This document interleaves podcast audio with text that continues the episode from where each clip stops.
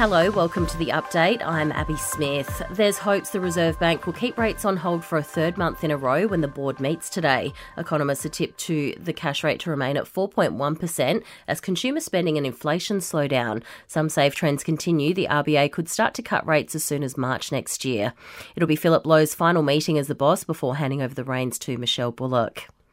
Foodbank says there's been an increase in middle income families reaching out for help due to the cost of living. According to the Australian Bureau of Statistics, food prices have risen by about 8% this year, higher than the average inflation rate.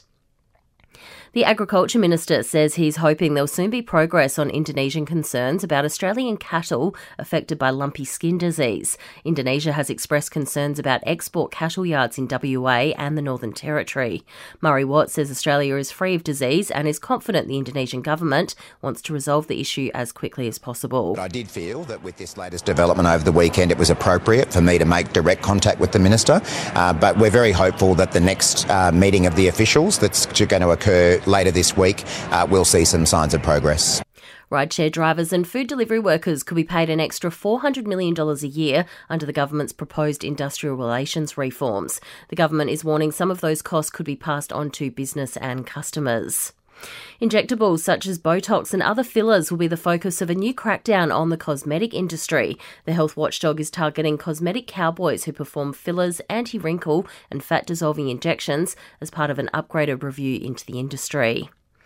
A sick researcher has been evacuated from a remote outpost in Antarctica. He's now en route to Tasmania on board an icebreaker for further medical care. It's expected to reach Hobart next week. And Steve Harwell, the former lead singer of Smash Mouth, has died aged 56. The band says he passed away from liver failure. They were best remembered for their 1999 hit All Star, which was featured in the animated movie Shrek. Hey now, you're a rock star. Get the show on, get paid, and all that Only shooting stars break the mold. Entertainment and sport next.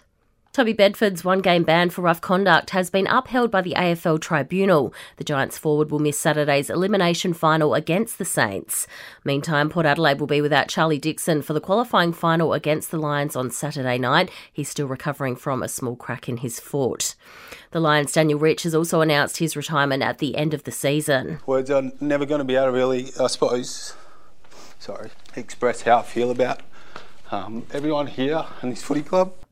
The defender has played 275 games but has managed just seven appearances this season. Switching codes in rugby league, Melbourne Storm will take on the Brisbane Broncos on Friday night to kick off the NRL Finals series. It's the second week running they'll have played Brisbane after last week's 32 to 22 win. And Aussie Alex de Minaur is facing a big name in the round of 16 at the US Open. He's up against number three seed Daniil Medvedev. In entertainment news, The Equalizer 3 is set to earn the second biggest Labor Day opening weekend in US history. The Denzel Washington film to gross more than $42 million. Joe Jonas may have been shopping for divorce lawyers, but he's been spotted performing with his wedding ring on. The singer was seen in Austin with the gold band on his ring finger, despite reports he and wife Sophie Turner have been having problems for the last six months. And Priscilla Presley has attended the Venice film premiere of the movie based on her life. She explores the early relationship between her and Elvis when she was just 14 and he was 24. Very difficult to sit and watch a film about you and about your life and about your love and sorry.